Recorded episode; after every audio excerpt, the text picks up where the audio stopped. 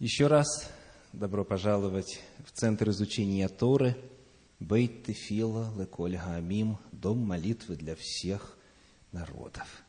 Сегодня мы изучаем с вами 35-ю недельную главу Торы, которая называется Насо. Насо. И она приходится на книгу Бемидбар, книгу Числа, начиная с 4 главы 21 стиха, 4:21-7 глава, 89 стих, до конца 7 главы. Каждый год мы с вами можем сосредоточить свое внимание только на какой-то части недельной главы Торы. В особенности сегодня, потому что она довольно обширная. То есть у нас заняло довольно много времени только прочесть ее текст, выполнив таким образом заповедь Всевышнего.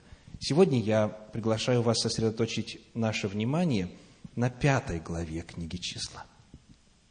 5 глава, в ней стихи с 5 по 8. Числа, Бемидбар, 5 глава, стихи с 5 по 8. Там сказано, я читаю по русскому синодальному переводу. «И сказал Господь Моисею, говоря, скажи сынам Израилевым, если мужчина или женщина сделает какой-либо грех против человека и через это сделает преступление против Господа, и виновна будет душа та, то пусть исповедаются во грехе своем, который они сделали, и возвратят сполна то, в чем виновны, и прибавят к тому 5-ю часть, и отдадут тому, против кого согрешили. Если же у него нет наследника, которому следовало бы возвратить за вину, то посвятить это Господу. Пусть будет это священнику сверх овна очищения, которым он очистит его». Вот этим стихам сегодня мы с вами уделим внимание, пытаясь понять их смысл. Это очень глубокий отрывок. Здесь раскрываются очень важные принципы, показывающие природу греха, показывающие природу ответственности человека перед Всевышним, а главное, указан путь освобождения от вины за совершенный грех. И поскольку взаимоотношения с ближними – это то, что всем нам приходится иметь в виду, это то, с чем каждый из нас знаком, и, к сожалению, поскольку грех и вина – это то, что всем нам общее, нам очень важно сегодня увидеть этот путь. И Господом Всевышним указанный путь пройти. Итак, начинаем исследование этих стихов. Природа греха. Что о грехе мы узнаем здесь, из этого отрывка? Обращаю ваше внимание вновь на 6 стих 5 главы книги Бамидбара. «Скажи сынам Израилевым, если мужчина или женщина сделает какой-либо грех против человека и через это сделает преступление против Господа, и виновна будет душа». Что мы узнаем о грехе здесь, о природе греха? Формула.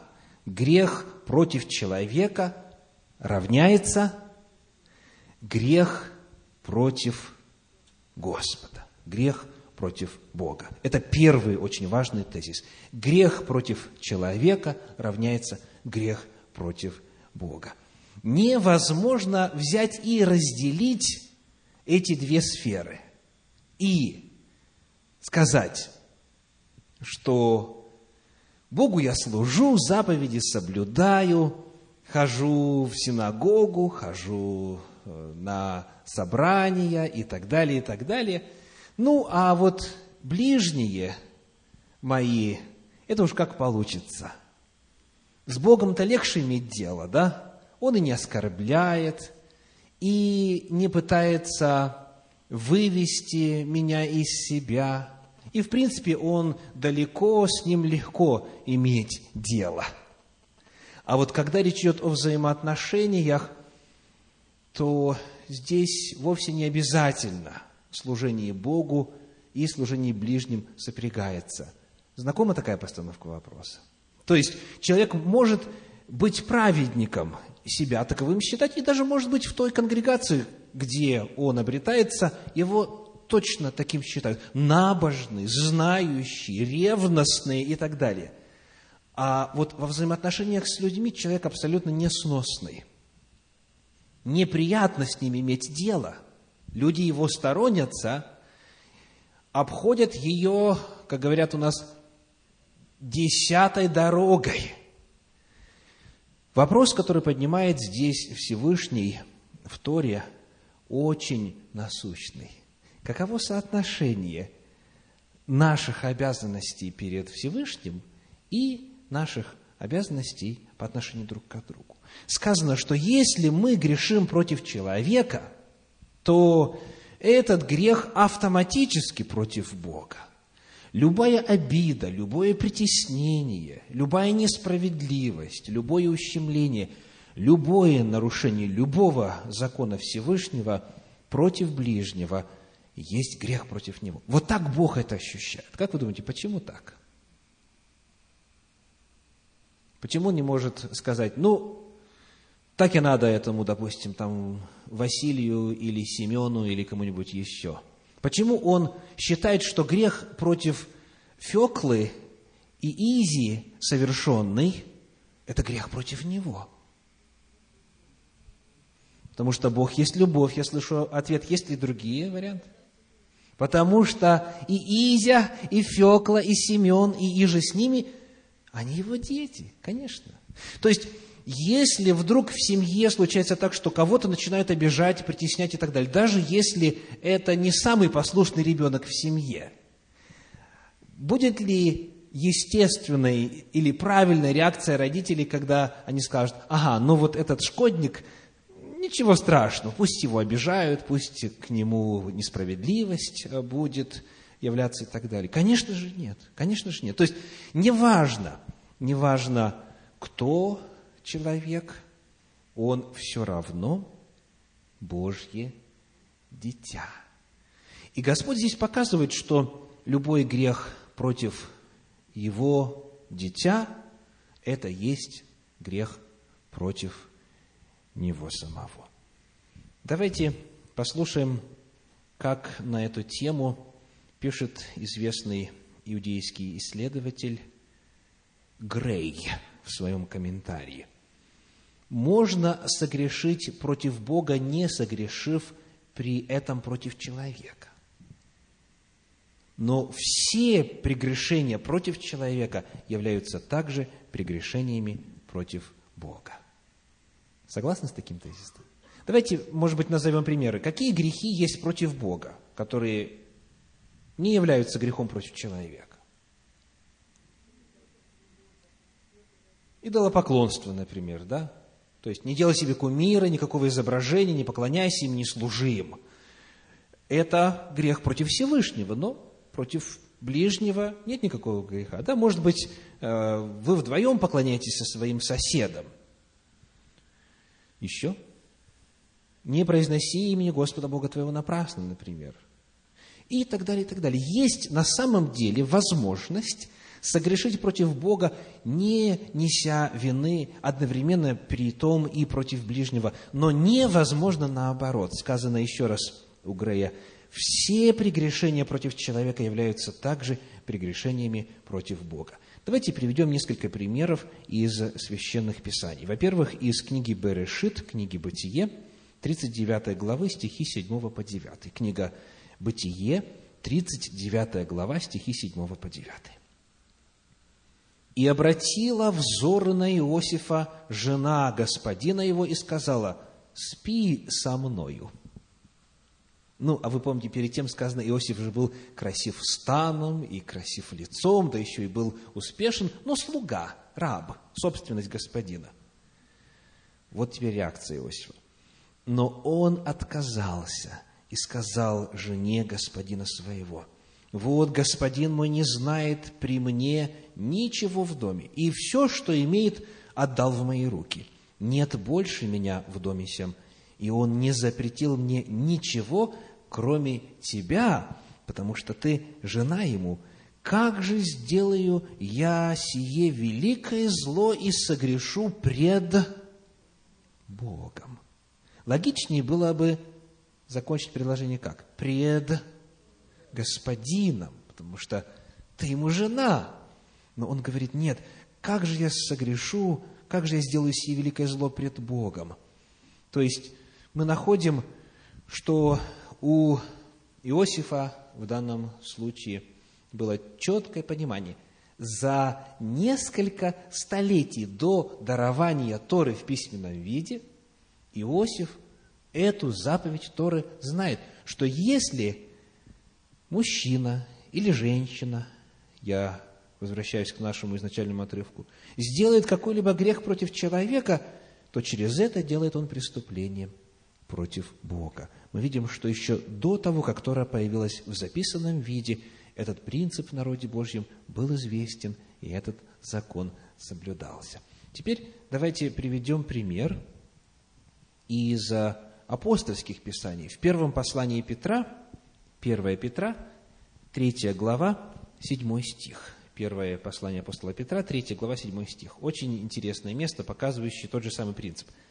«Также и вы, мужья, обращайтесь благоразумно с женами, как с немощнейшим сосудом, оказывая им честь, как сонаследницам благодатной жизни». И вот теперь: «Дабы не было вам препятствия в молитвах». Так что получается?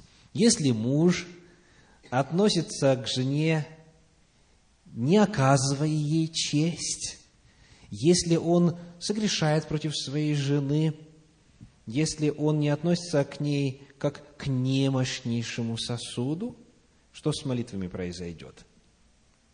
Говорит апостол, препятствия будут в молитвах. То есть какие-то нарушенные взаимоотношения между супругами, они будут блокировать возможности мужа или жены, в зависимости от того, кто согрешил, возможности молитвы. Будет препятствие в молитвах. Итак, судя по всему, апостол Петр тоже Тору читал, потому что пишет то же самое. Если человек грешит против ближнего, он одновременно становится виновен против Всевышнего. Итак, мужья, как вы относитесь к своим женам? Жены, как вы относитесь к своим мужьям? Вот в этих близких взаимоотношениях очень небрежно совершаются грехи. И Священное Писание предостерегает, что это есть грех против Бога. Это влияет на взаимоотношения со Всемогущим. Итак, говоря о природе греха, которая раскрывается здесь в этих нескольких стихах Торы, мы находим, повторим, что грех против человека – это грех против Бога. Наши взаимоотношения с окружающими влияют на наши взаимоотношения со Всевышним. Еще один очень важный аспект касательно природы греха мы находим здесь. Скажите, сколько действует вина за совершенный грех? Сколько она сохраняется, эта вина? Ну, обращаю ваше внимание на часть стиха, 8 стиха из 5 главы книги «Числа». По синодальному переводу сказано так: «Если же нет у него наследника, которому следовало бы возвратить за вину, то…» и так далее. Значит, если верить синодальному переводу, то термин «наследник» описывает уже следующее поколение. Так? То есть грех, соответственно, когда был совершен? Десятки лет могли пройти. Так что уже и наследника нет, кому можно было бы осуществить восстановление. то есть время, является ли значимым фактором, что касается вины? Нет, нет. Вы знаете, люди часто вот так вот интуитивно думают, что чем дольше от той точки во времени их отодвигает жизнь, в которой грех был совершен, тем этот грех все как бы больше заглаживается, степень виновности уходит, и потом уже лет через 30 это даже не ощущается как грех. Да? Мы на самом деле склонны забывать, память сглаживает, люди забывают. Лет через 300 кого-то могут и святым объявить, потому что уже врагов никого в живых не осталось. Но перед лицем Всевышнего грех всегда остается реальностью настоящего. То есть, сколько бы времени ни прошло, если с грехом не поступить так, как Тора предписывает, значит, он по-прежнему живет. В Библии, в Танахе, есть такая иллюстрация этого очень важного принципа. Книга пророка Исаии, 64 глава, стихи 6 и 7. Исаии, глава 64, стихи 6 и 7. Читаем. «Все мы сделались, как нечистый, и вся праведность наша, как запачканная одежда. И все мы поблекли, как лист, и беззакония наши, как ветер, уносят нас. И нет призывающего имя Твое, который положил бы крепко держаться за Тебя, поэтому Ты сокрыл от нас лицо Твое и оставил нас погибать от беззаконий наших». Образ, который здесь пророк Исаия вводит, это образ запачканной одежды. Вся праведность наша, если мы творим беззаконие, она как запачканная одежда. Ну и, соответственно, вопрос. Если одежда запачкана, может ли время эту проблему решить? Нет. Она и через 100 лет будет запачкана, и через 300, и так далее. Она скорее истлеет, чем станет чистой. То есть, Библия уподобляет грех грязи, которая налипает, которая пачкает одежду человека. И потому грех не исчезает. Пока грязь не смоешь, она остается на одежде. Время не исправит ситуацию. И если мы забыли, то Бог не забыл.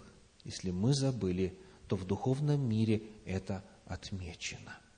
Итак, второй очень важный момент касательно природы греха, который раскрывается здесь, в этом отрывке Торы, заключается в том, что если грех совершен, то он с человеком продолжает пребывать. Теперь давайте посмотрим, что же можно сделать, чтобы освободиться от греха. И того, который был 2 часа назад совершен, и того, который был 60 лет назад совершен. Каков путь освобождения от вины? Итак, читаем. 5 глава, 7 стих. 7 стих. «То пусть исповедуются во грехе своем, который они сделали». Первый шаг. Пусть исповедаются. Хотя, в общем-то, в русской культуре это довольно ясный термин – исповедаться. Давайте, тем не менее, уточним, что мы правильно понимаем этот принцип, этот шаг. Что значит «исповедать»? Значит, признать свою вину как?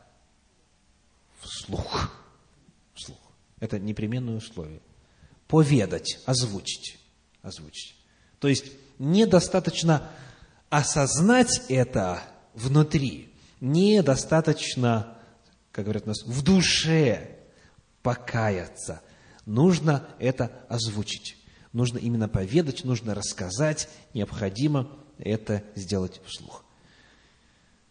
И потому это многих останавливает. Признать себя на уровне внутреннего мира грешником, и то многие не хотят. Да я случайно, или я не имела в виду, или подумаешь, соседка, вон какой страшный грех сделала, мой вообще ни в какое сравнение не идет. Или все так делают, ничего страшного, Тора уже устарела, нужно, как говорят в Америке, updated version, да? То есть нужно обновленный вариант Торы, уже теперь применительно к нашим обстоятельствам. Но даже когда сознание пришло, и человек сам себе признался, сказал, да, я грешник, я грешница, то этого еще недостаточно. Нужно это сказать вслух. И это требует мужества. Вслух называть себя виновным, виновной, это требует мужества. Но это, тем не менее, первый шаг на пути освобождения от греха. Если его не сделать, значит, грязь остается. Значит, человек продолжает на себе этот грех нести. Давайте посмотрим теперь, какого рода должна быть эта исповедь. 7 стих. «То пусть исповедаются в чем?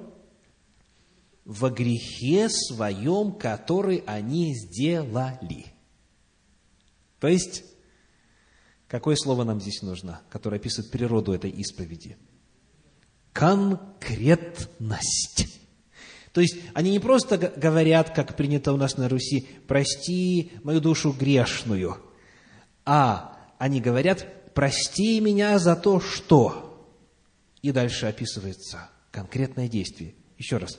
«То пусть исповедаются во грехе своем, который они сделали». То есть, конкретный поступок исповедуется. То есть, эта исповедь, она очень предметна, очень конкретна по своей природе. Это тоже определенный барьер. Потому что сказать «я грешен» или «я грешна» легче, чем сказать «я, допустим, воровка». Вот тогда, 20 лет назад, я стащила у соседки приятную вещицу и до сих пор не отдаю. И стыдно прийти сказать «вот 20 лет назад». То есть, прийти и исповедать вслух, и сказать конкретно, конкретно, не просто «если я тебя чем обидел, то, пожалуйста, меня прости», а вот сказать «я сделал то-то и то-то, я такой-то и такой-то грешник». Вот какова природа этой исповеди. И какова же ее сила, что произойдет в результате, что касается взаимоотношений со Всевышним. Давайте посмотрим на несколько стихов из книги Левит, книги Вайкра. Левит, 5 глава, 5 стих. Там описывается та же самая ситуация, вина. Левит, 5 глава, 5 стих сказано: «Если он виновен в чем-нибудь из сих и исповедается, в чем он согрешил», то есть вновь и вновь говорится о важности исповеди, и исповеди именно в том, в чем грешен. И вот теперь результат. 6 глава, 7 стих. Левит, 6 глава, 7 стих. Сказано: «И очистит его священник пред Господом, и прощено будет ему, что бы он ни сделал». Все, в чем он сделался виновным. Представляете? Тора учит, что любой грех, каким бы он ни был, каким бы тяжелым он ни казался самому человеку или в глазах общества, какую бы вину и тяжесть не чувствовал человек, каким бы ничтожным он себя ни считал и недостойным Божьего прощения, Господь говорит, если исповедается, то что бы он ни совершил, какой грех бы ни сделал, будет прощено ему. И это, конечно же, благая весть. Многие люди живут с тяжелым грузом вины годами, десятилетиями, на протяжении всей жизни, просто не веря в то, что Бог может простить. И у тех, кто не исследует Тору или не исследует ее основательно, Есть даже и утвержденное мнение, что вот раньше, в древности, если человек грех согрешал, если он заповедь Божью нарушал, то ему конец был какой? Камнями побивали. Насмерть. Оказывается, нет. Что бы человек ни сделал, если он хочет покаяться, если он приносит свою вину Господу и делает это искренне, а Бог всегда знает, это искренне или притворно, любой грех прощается. Итак, первый шаг на пути освобождения от греха – это исповедь. Исповедь. Читаем дальше. 5 глава книги Числа, 7 стих говорит. Числа, 5 глава, стих 7. «То пусть исповедаются в грехе своем, который они сделали, и возвратят сполна то, в чем виновны, и прибавят к тому 5-ю часть, и отдадут тому, против кого согрешили». Итак, первое – исповедь, второе – возврат. Нужно возместить ущерб. Это называется реституция. Сказано, пусть возвратят сполна. Давайте посмотрим, как об этом же говорится в 6 главе книги Левит, книги Вайкра, стихи 4 и 5. Левит, 6 глава, стихи 4 и 5. «То согрешив и сделавшись виновным, он должен возвратить похищенное, что похитил, или отнятое, что отнял, или порученное, что ему поручено, или потерянное, что он нашел. Или если он в чем поклялся ложно, то должен отдать сполна и приложить к тому 5-ю долю и отдать тому, кому принадлежит». Итак, первый шаг – исповедь. Это еще не конец пути. Потому что, признайтесь, намного легче прийти и сказать человеку: помнишь, я вот одолжил у тебя 10 тысяч 40 лет тому назад. Я грешник великий, и прошу, прости меня великодушно. И Богу сказать: Господи, я вор, прости меня. Аминь. Легко, да? Легко. Но вот намного сложнее возместить ущерб. То есть речь идет не только о том, чтобы признать и вслух это озвучить, а о том, чтобы вернуть ситуацию в то состояние, в котором она находилась до потери, до ущерба. Потому, чтобы получить прощение, недостаточно попросить прощения, необходимо произвести реституцию. Послушайте, как об этом написано в Танахе у пророков в книге пророка Иезекииля в 33 главе в стихах 14 по 16. Иезекииля, 33 глава, стихи с 14 по 16. «А когда скажу беззаконнику: ты смертью умрешь, и он обратится от грехов своих и будет творить суд и правду, если этот беззаконник возвратит залог, за похищенное заплатит, будет ходить по законам жизни, не делая ничего худого, то он будет жив, не умрет. Ни один из грехов его, какие он делал, не помянется ему. Он стал творить суд и правду, он будет жив». Итак, общий принцип заключается в том, что в сфере взаимоотношений с ближними любой совершенный ущерб необходимо возместить. Теперь посмотрим, как это осуществляется. Во-первых, сказано отдать как? Сполна и прибавить к тому 5-ю часть. То есть сколько процентов? 20%. 20% сверх того. Но есть ситуации застарелые, когда совесть очерствела, и долгие годы человек не желал восстановить причиненный ущерб, и уже нет в живых того человека. Эта ситуация, кстати, сплошь и рядом встречается. По причине ли какого-то несчастного случая, либо в силу возраста человек ушел, его уже нет. Что нужно сделать? нужно возвратить наследнику. Нужно возвратить наследнику, оставшемуся в живых. То есть, смерть человека не списывает долги по отношению к нему. Нужно потомкам дать. Если потомков нет, что Тора говорит? Тогда сказано, священнику отдай. Священнику отдай, то есть Божию служителю отдай. Принеси в дом Божий. Но остается обязанность в любом случае. Человеку ли лично, потомку ли, священнику ли, но реституция обязательно должна иметь место. И третий шаг какой? 8 стих 5 главы книги Числа сказано, упоминается овен очищения. Овен очищения, которым он очистит его. В 6 главе книги Левит, в стихах 6 и 7 сказано так, Левит 6 глава, стихи 6 и 7. «И за вину свою пусть принесет Господу к священнику в жертву повинности из стада овец овна без порока, по оценке твоей, и очистит его священник пред Господом, и прощено будет ему, что бы он ни сделал, все, в чем он сделался виновным». Процесс заканчивается принесением жертвенного животного. Жертва. Жертва приносится овен очищения.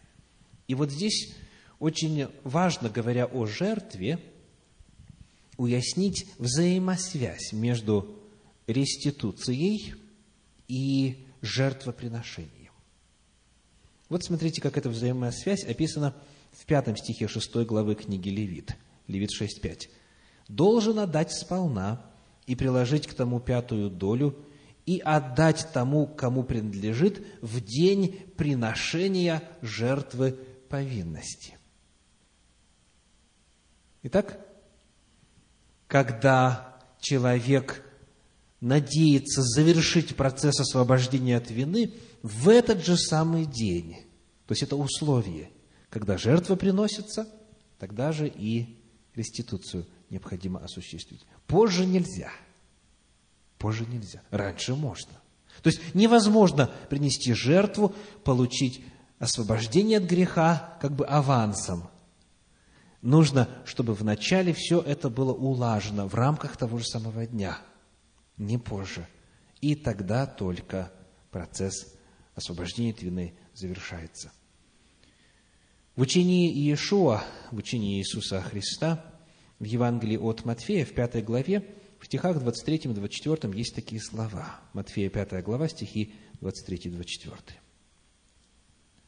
«Итак, если ты принесешь дар твой к жертвеннику, и там вспомнишь, что брат твой имеет что-нибудь против тебя, оставь там дар твой пред жертвенником, и пойди прежде примирись с братом твоим, и тогда приди и принеси дар».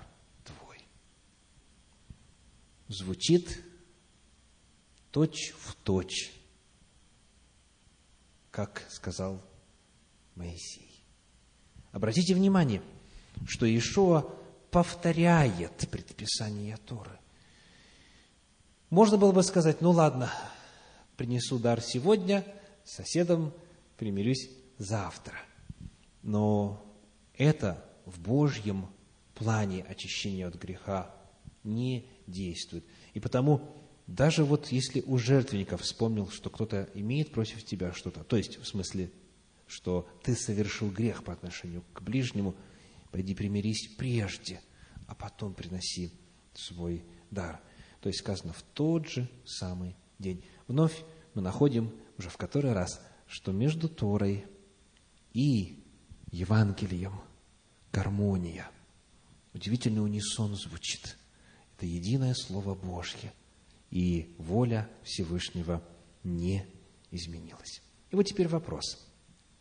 А что будет, если что-то в этом процессе упустить? Исповедь, реституция и жертвоприношение. Что будет? Давайте прочитаем из книги Левит, из книги Вайкра, из 16 главы, стихи 29 и 30. Левит, 16 глава, стихи 29 и 30. «И да будет сие для вас вечным постановлением. В седьмой месяц, в 10-й день месяца смиряйте души ваши, и никакого дела не делайте, ни туземец, ни пришлец, поселившийся между вами, ибо в сей день очищают вас, чтобы сделать вас чистыми от всех грехов ваших, чтобы вы были чисты пред лицем Господним». Хороший стих, правда? Раз в год, 10-го числа 7-го месяца библейского лунного календаря, наступает Йом Кипур, наступает день очищения.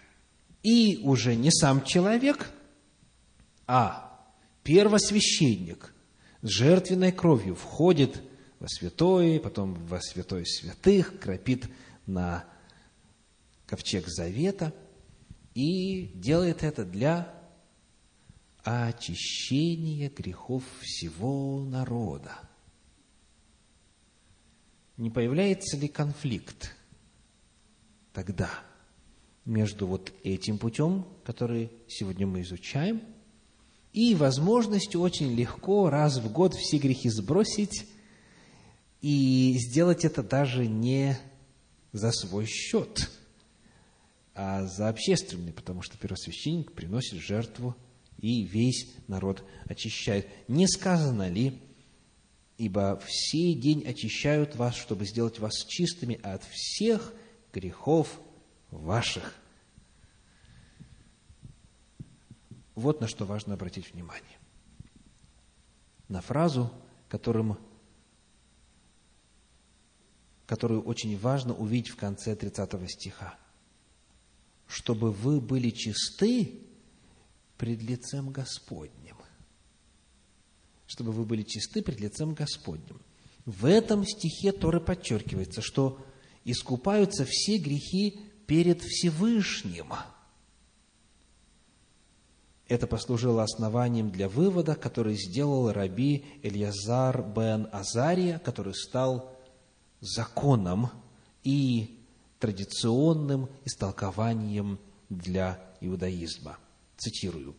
«Йом Кипур очищает человека от преступлений, совершенных им против Всевышнего, но не очищает от преступлений, совершенных человеком против другого человека, до тех пор, пока обидчик не испросит прощения, не успокоит обиженного и не исправит ту несправедливость, которую он допустил по отношению к нему, пока не возместит нанесенный убыток в соответствии с тем, как этого требует закон».